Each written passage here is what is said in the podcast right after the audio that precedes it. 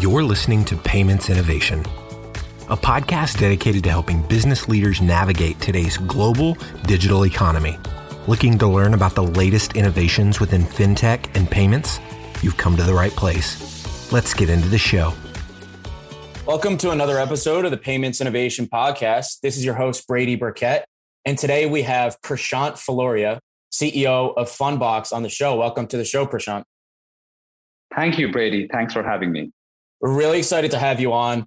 I'm sure most of our listeners have heard of Fundbox, um, but if if you wouldn't mind giving us a, a quick introduction of yourself and about the company, that would be a great place to get started. Sure. So I'm perhaps a recovering product manager, I guess a tech executive turned CEO. I've uh, been you know, working in the Valley, the Silicon Valley, for the last two decades, mostly with the background in the consumer internet space. So spent over a decade at Google and Facebook in the early days of both of those companies. Did a startup that was acquired by Yahoo and then joined Fundbox. Uh, I'm not a deep, deep sort of fintech person. I guess I do have some fintech experience. I built global payment networks for both Google and Facebook while I was there. But Fundbox is my first foray into credit what is Fundbox? Well, Fundbox is a financial platform for small businesses with the mission of building tools that unlock growth for millions of small businesses. And we're perhaps best known for our working capital tool, which is a revolving line of credit that our customers use to unlock capital, typical, typically capital that's tied up in unpaid invoices that they can then use to run and grow their businesses. We also offer term loans and we've recently introduced a new product that lets our customers get more flexibility with their accounts payables. So making critical business payments like payroll and lease payments. And so we're in the process of offering more and more products on our platform and becoming an end-to-end financial solution for small businesses. Thanks. Yeah, it's, it's helpful background. And I think Fundbox is, is established itself as one of the leaders uh, as a digital lender to small businesses. So Prashant, could you tell us a little bit more about you know what was out there in the market prior to Fundbox entering when small businesses required working capital? What were they typically um, going out and, and, finding? You know, maybe why wasn't it adequate, and, and what what did Fundbox uh, change the equation with? Sure, I think it may be useful to set the context of the market that we serve and so we serve small businesses and both businesses that serve consumers, but especially businesses that serve other businesses. If you think about a B2B small business, it's a very misunderstood and underserved market, which is extremely, extremely large. I don't know if you know this, Brady, but there are about 30 million small businesses in the US today. About 20 million of those are actually B2B in nature. Although consumers like you and me, when we think about a small business, we might think about the grocery store or the restaurant around the corner. But there are a whole bunch of other businesses that serve that restaurant, the food suppliers, people providing staffing and cleaning services, for example. So businesses that serve other businesses have exactly the same challenges as businesses that serve consumers. But in addition, they have this additional financial challenge of invoicing their customers and waiting to get paid. And so if you were to add up all the the invoices that are unpaid and due to a small business in the US, that's over $900 billion today alone. And that's what fundamentally we're out to solve. That, that is our, our market that we're, we're out to, to address. And prior to Fundbox entering into the market, if you were a small business that had money tied up in unpaid receivables, you didn't really have a lot of options. Uh, if you are much much larger, uh, you could potentially go to your uh, to your bank, national bank or local bank, and try to get some sort of revolving line of credit. But those folks, with their very antiquated and manual and expensive underwriting, really don't want to serve the smaller end of small businesses because it just doesn't make sense.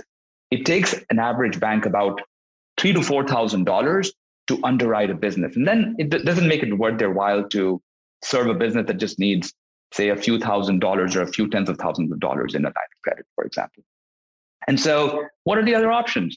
You could maybe consider factoring, factoring your invoice. But then factoring is very, very vertical specific. It's big in some verticals like trucking and transportation, logistics, but it's completely absent in other verticals like, like professional services, for example.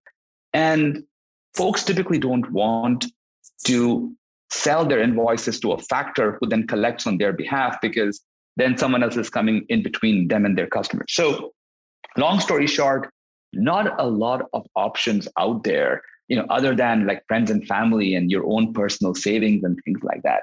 And so, really, Fundbox's uh, business innovation, if you will, was to identify and realize this enormous market of B2B small businesses that that really don't have a, a good financial solution for for working capital. And uh, and that's where we come in. And that's uh, that's sort of the core of how we built out our our platform. Absolutely. So I, th- I think one one interesting point that you touched on is the cost of servicing these customers. Um, some some legacy banks might spend several thousand dollars at, at a minimum just to be able to underwrite a customer um, i'm curious what the experience is like for for Fundbox right and then can you explain why those costs um, are, are, different between a, a bank and Fundbox? Absolutely. Credit for small businesses is quite different than credit for consumers. Even though there's a great diversity in consumers, it is relatively easier to put consumers on a on a scorecard. And if you're a a credit provider for consumers, you can use a lot of credit bureau data to make predictions or make credit decisions on consumers. Even then, consumer credit is is is barely is just getting to be automated today. You know, some of the leading providers of consumer credit, companies that are, have invested in their AI, you know, talk about 70% automation of decisions, right? And that's considered the high watermark. By contrast, just to provide the Fundbox perspective, over 99% of our decisions are automated. And that is because of our investment in, in AI. Now, why would it why would it cost a bank or a traditional financial provider several thousand dollars uh, to underwrite a business? Well, because the books of a small business are quite different than than uh, than like the the profile of a consumer and there's a lot of diversity in small businesses so the the books of a hairdresser versus the books of a small manufacturer versus the books of an accountant are all very, very different. And the way to address it, the traditional way to address it is really to have people who are skilled in this stuff, you know, auditors, uh, accountants, and, and also underwriters to really look at the financials of a small business and understand what's going on. And that doesn't scale because of the human and manual nature of it. So, what Fundbox has done is really invest very, very deeply in our AI. So what we did was really require that any customer that that connects to Fundbox that that's looking for for capital from Fundbox or any other financial product, connect at least one business system to Fundbox. So what that means is you can connect your invoicing system, you can connect your accounting software, you can even just connect your e-commerce platform or even just your bank account. But we need at least one, and many folks connect way more than one, but we need at least one always on real time connection into your business transactions. And we take that data from your transactions and put that together in what we call a business graph, where our graph that we're building up as we go along is has these nodes, which are small businesses and the counterparties that they trade with. And the connections between those nodes are the transaction. So A pays B, X invoices Y, and the more customers we serve, the wider and deeper our graph becomes. So today we already have over 12 million entities in our graph, and that's sort of getting wider and deeper every day. And so it's this very proprietary data asset, which is our visibility into the small business economy that we use and harness with our AI platform to make predictions about businesses and their transactions. And so, what all of this means is a completely different approach to looking at businesses. Our costs of underwriting are almost zero because the vast majority of our data is being provided by customers when they come to us and their interactions with our platform. it means that our predictions just keep getting better and better because our AI just gets better the more it learns, the more customers it serves. But most importantly, uh, it's this it's the experience that we're giving our customers because this is extremely simple and extremely fast. It just takes minutes to sign up. You get access to capital in minutes. And you get this very, very flexible product where you can get, you can use the working capital in a responsible way for your business at any point in time. And so ultimately, it all comes down to the experience and the value we give customers that is underpinned by our investments in data and, and technology. It's really, really interesting. And you said so much that, that I want to dig into. Um, so the, the first question I have is you mentioned that you're connecting uh, to accounting software. Your customers are, are connecting um, whatever system they're using um, to Fundbox and you're taking in that data. You know, question is if you're able to do that, right, and, and look at this accounting software, um, presumably these small businesses have bank accounts and those banks actually have the transaction data directly in their system, right? So, so why is your process uh, more efficient if if the banks should have the data too, um, without even requiring that integration? So there are a couple of things going on. We see we see our customers across a variety of ecosystems.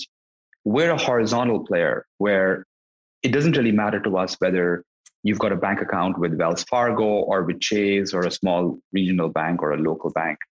It doesn't matter to us whether you're connecting your QuickBooks or your FreshBooks or uh, or something else. You could be connecting your Amazon transactions.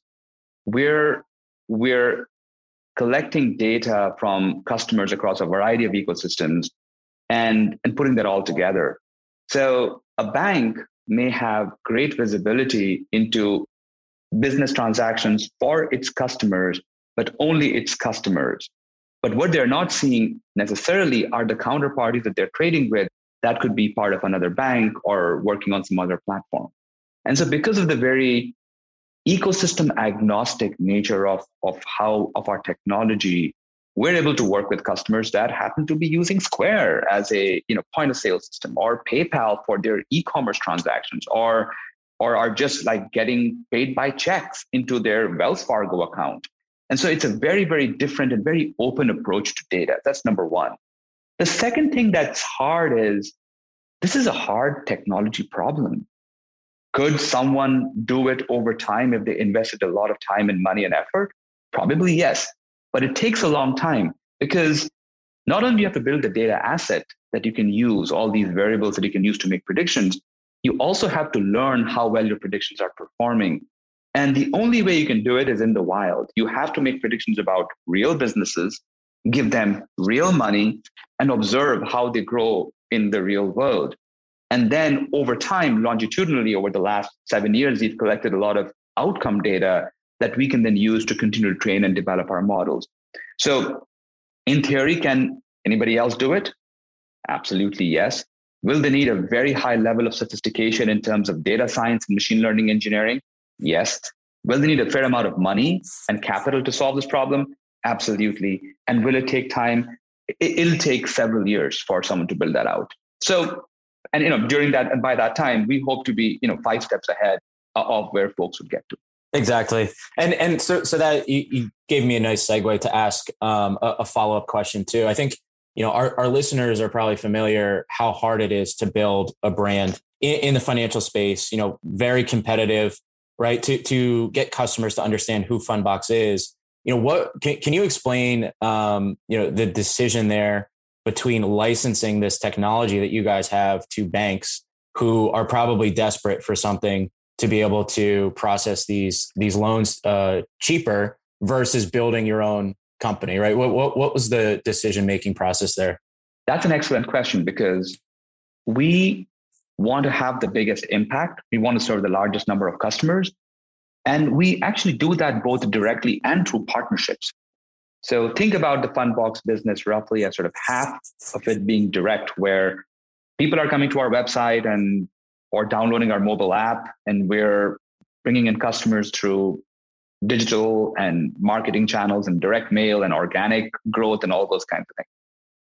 In addition, we're also embedded inside many platforms that our customers use. So, for example, we're embedded inside of QuickBooks, which is a very popular accounting software, or FreshBooks, another accounting and invoicing system, uh, or we're in Synchrony's Merchant Center.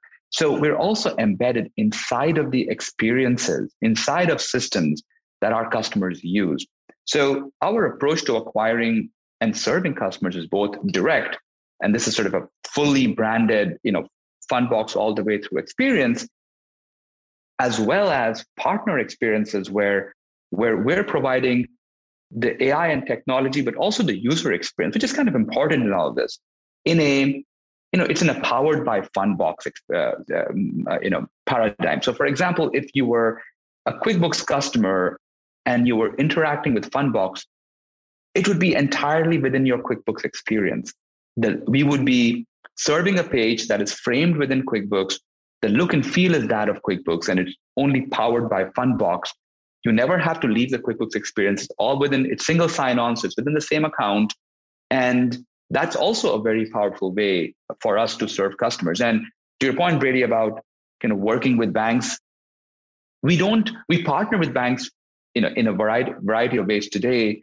We don't necessarily have a fully embedded experience with bank partners, but that's something that we're very open to uh, because ultimately our goal is to have the biggest possible impact. And we know that we'll do some of it ourselves, but there's only so much that we'll be able to do ourselves. We will, we do, and we will work with partners to serve more customers.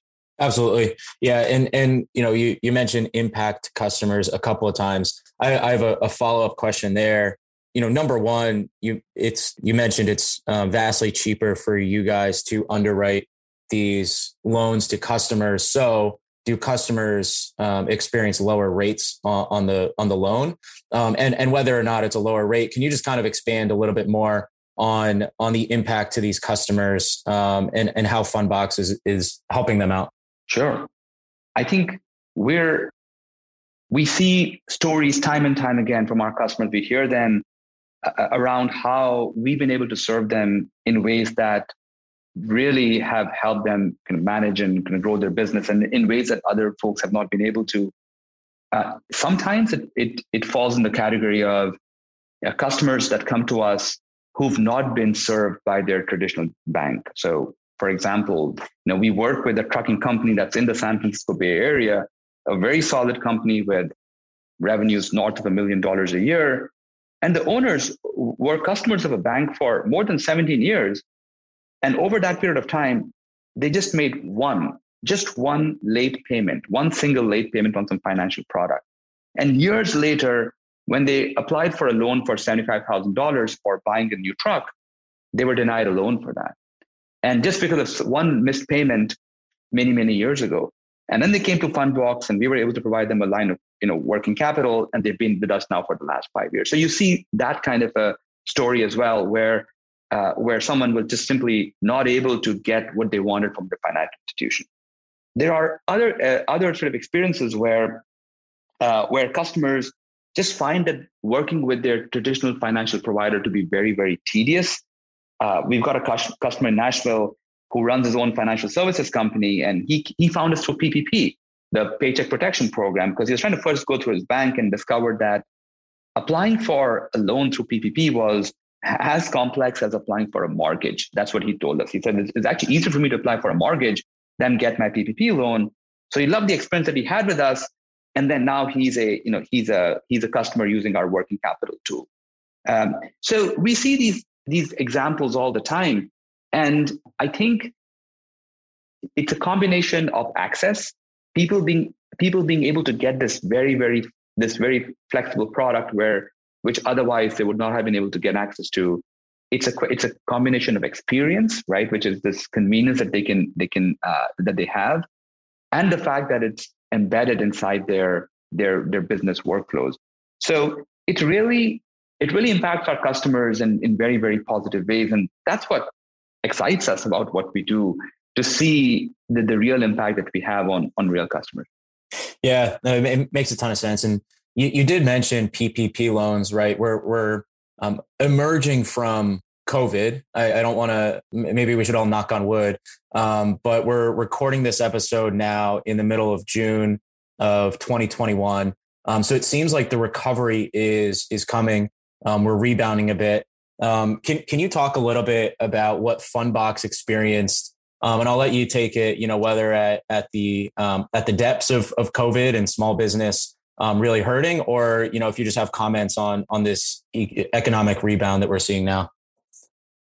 Yeah, COVID was a big shock to the economy, and in particular the small business economy in the summer of last year. And because we're connected to all our customers with real-time data connections, we saw it. We saw invoicing volume, for example, fall off a cliff. It declined by 35%, you know, within weeks of COVID hitting.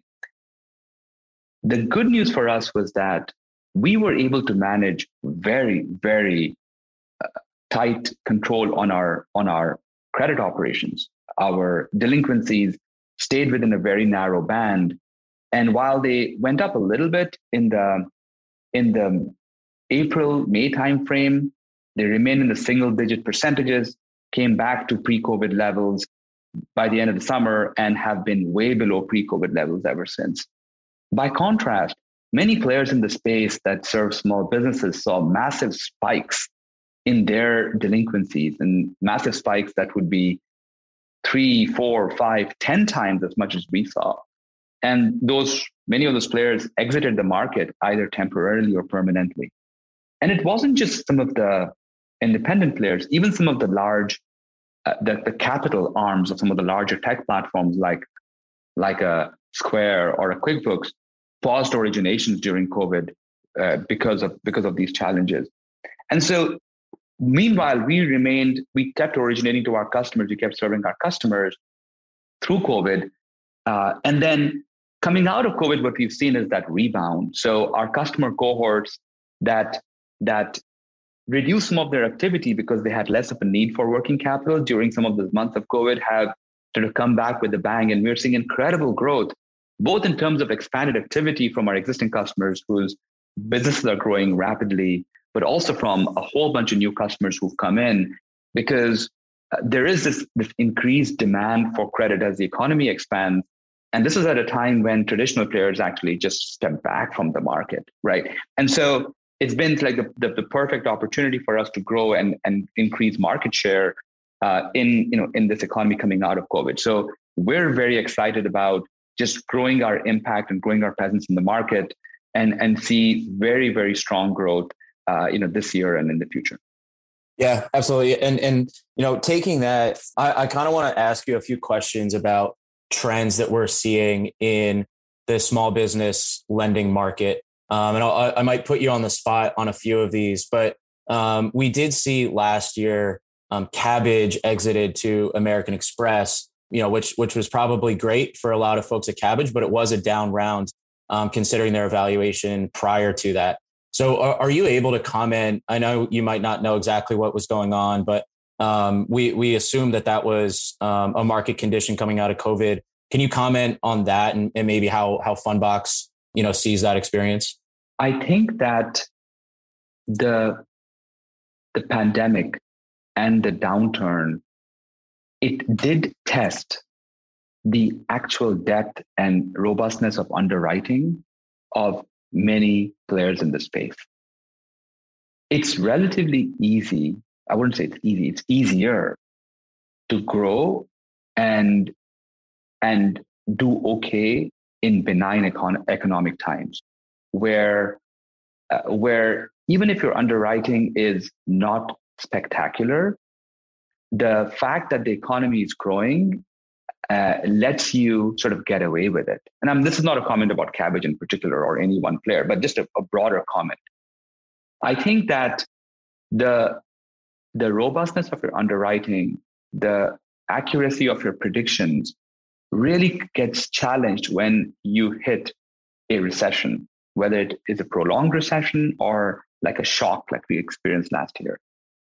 And I think that a lot of players just weren't ready for that. I think perhaps the best thing that we did during COVID was actually what we did before COVID, which was really bring on customers that we understood very, very well, where we had these deep data connections to, and our investment in our AI to really be able to make predictions. And by the way, continuously revise those predictions as things changed. So we were able to flex our product up and down based on what would be responsible for our customers. And that just wasn't possible for a lot of other folks. So I think that the small business opportunity, the opportunity to serve credit for small businesses is enormous. It's still there. It's a huge market. It's vastly underserved. I think there is a distinction between B2C where I would say that we're starting to see more of the larger tech platforms play a bigger role. So if you're looking at a Square or a PayPal or even a Stripe as a platform of platforms, you're seeing a lot of companies building an ecosystem of products. Take Square, for example, you know, centered around Square payments, there is payroll and CRM and Square Capital. And there's a lot of that happening in the B2C space. And we play in that space as well. And as I mentioned earlier, our Differentiation is that we are ecosystem agnostic. We can look at your Square data or any other data and give you access. If, if you're give you access to capital, so if you're a small business that works across ecosystems, let's suppose you're both on PayPal and you're using Shopify as well. Well, that's fine for us. We can look at the sum totality of your business and sort of and serve you. I think the place where we really focus is on the other side, the B2B side, where there really isn't any sort of leading platform there. Um, I think this is still a huge opportunity um, I, I think that really what's happened is the first wave of innovators or the first wave, what you call call them fintech 1.0, did something good, which is they they they did create internet friendly front ends to their business. So acquiring customers online, letting them apply for credit online, which is which is a step forward. But I think where there was perhaps a lack of innovation was actually on the back end, which is the actual application of technology and in particular data and AI to be able to make great decisions. And that's something that the second wave of technology companies are doing. And by the way, Brady, this isn't the first time this is happening in the world. If, you know, if I go back to my prior experiences at Google and Facebook, Google was not the world's first search engine. It wasn't in the world's second search engine. It, it was one of the first 10 search engines, but there were many before it. But because it's fundamentally solved technology challenges that others hadn't, eventually it became the market leader. The same thing for Facebook as well. It was definitely wasn't the world's first social network. There were companies like Friendster and MySpace before it, but it solved some product challenges that those companies had. So I think in the same way, what you're seeing in the broader world of fintech is there, there, there are waves of fintech. And I think we've seen sort of one play out the, the first wave of fintech that that may have started say 10 years ago or 8 years ago. And and now we're seeing sort of the second wave uh, where companies are reinventing the entire end-to-end stack not just the front end. Mm-hmm. yeah that, that, that makes sense. And i appreciate the, those uh, those comments on um, kind of you know how, how things are shaken out in the market. Another trend that we're seeing is a rise in companies that are providing working capital in less traditional formats, if you will. So, you know, Clearbanc up in Canada providing merchant cash advance. And we see Pipe and, and companies like CapChase providing opportunities for companies to, I almost don't want to say borrow, but, you know, get financing for SaaS, you know, committed SaaS revenue. And I understand that those aren't your primary markets, right? Whether it's an e-commerce company like Clearbanc serves or a SaaS startup like like Pipe and CapChase serve. But I'm curious if you have comments on the rise of these alternative products, you know, whether or not related to Fundbox and future product development, but just in general, if you have thoughts on on the the rise of those companies in the market. I think that there that there are interesting solutions coming to the market that serve different parts of it. And if you think about the market, Brady, it's very, very, very, very big, right? We're talking about in some sense, the entire economy and looking at anyone that's not an enterprise, right? Like a small or medium sized business. And there's B2, there's a B2C versus B2B distinction. There is within B2C, there's all sorts of uh, different flavors from point of sale to e-commerce and and different companies have identified like different areas. And each of those areas you know can be like an enormous market. Uh, some of the players players you mentioned tend to serve larger e-commerce you know providers that are doing many many millions of dollars in revenue, and that's that's a that's a great market. Uh, some folks you mentioned are looking at like SaaS companies, and that's a great market too. I think ultimately for any player, what's really important is one, you know, what's your product market fit, which I think people are trying to get uh, some good good results on. But then the other thing is, what is your lasting competitive advantage? And I think that's where, eh, you know, I think that's where I would encourage folks to to just think about how to build, you know, durable and enduring businesses.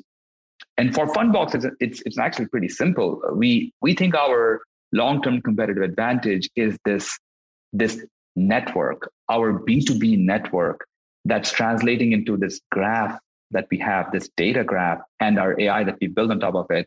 And so the more customers we serve, the better we get.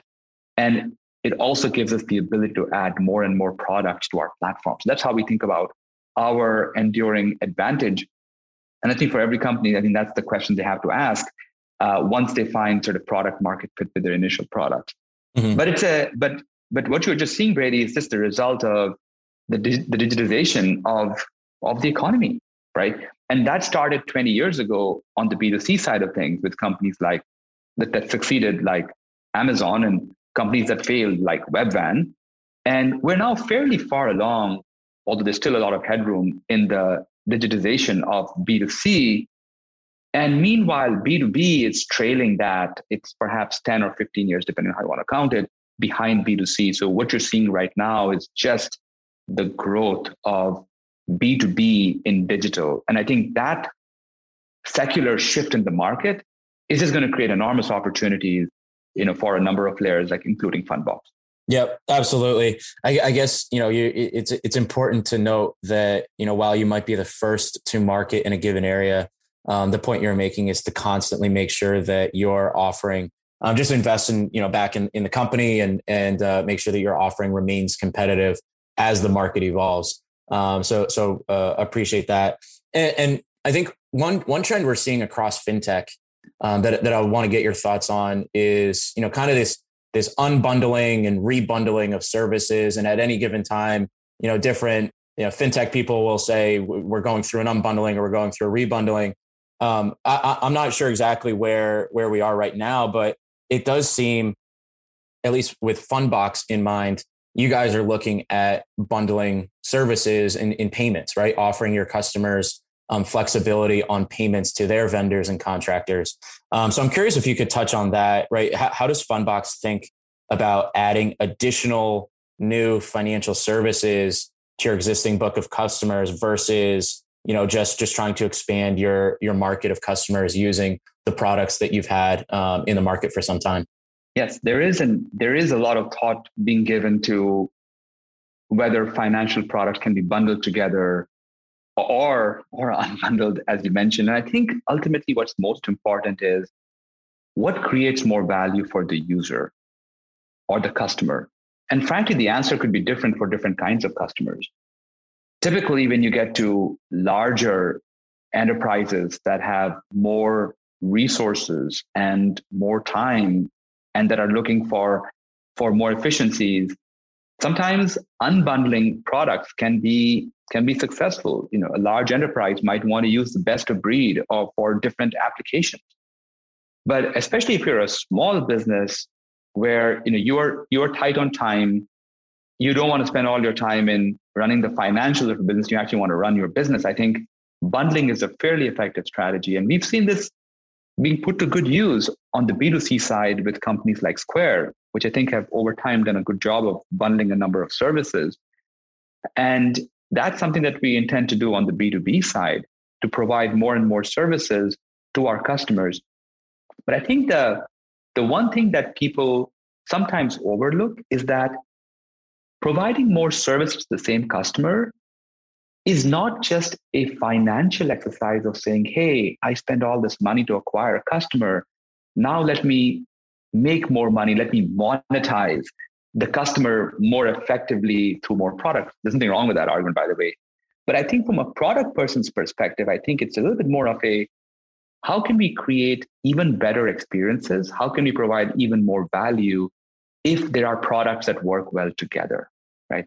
So, for example, one of the things that we're just doing and ramping up is a product that we call Flex Pay, which is a very simple product that helps our customers get some flexibility and peace of mind with their outbound payments. So, think of yourself as a small business owner, Brady, and let's suppose you have to make payroll every week and payroll is at like 3 p.m. on Fridays. And this is always a stressful time for you because you need to make payroll. It would be pretty bad if you weren't able to pay your employees on time.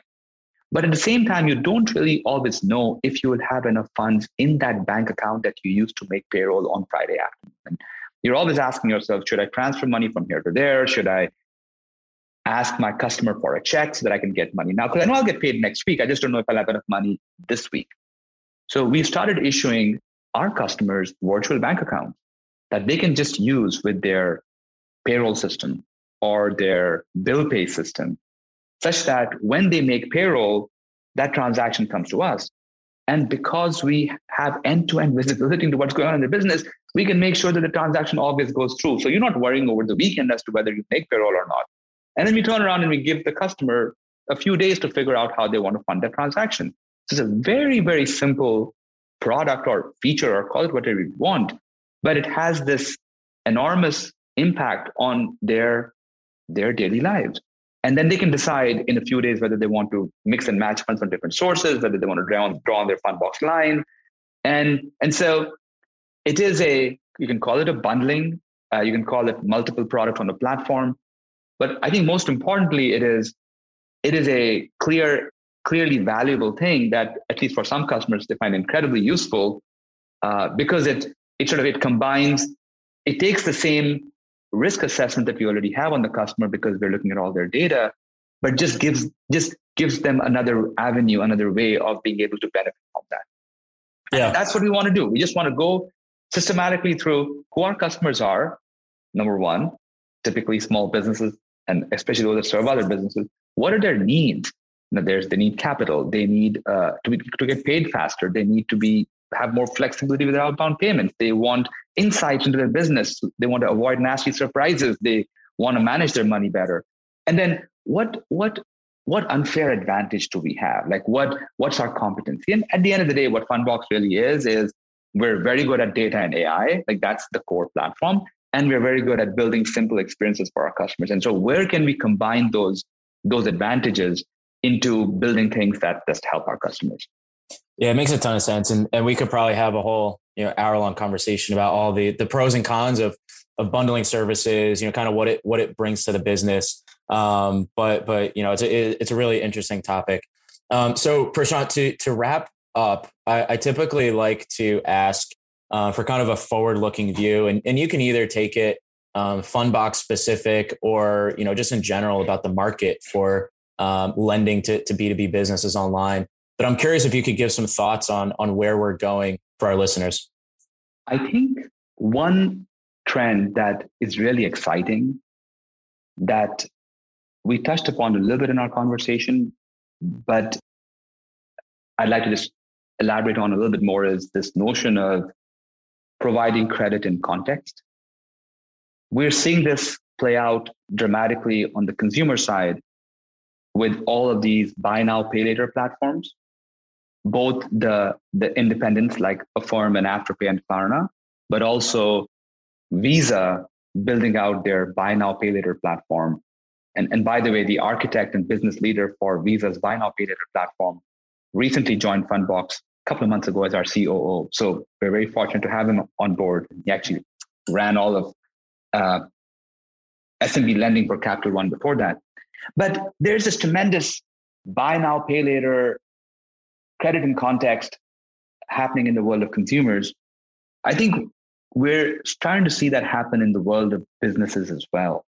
And something that Fundbox realized and recognized uh, over five years ago when we embedded ourselves into accounting software platforms like QuickBooks, like FreshBooks, where we realized that customers in their journey are often looking at their accounts receivables and then looking at that as a trigger point for how do I unlock capital?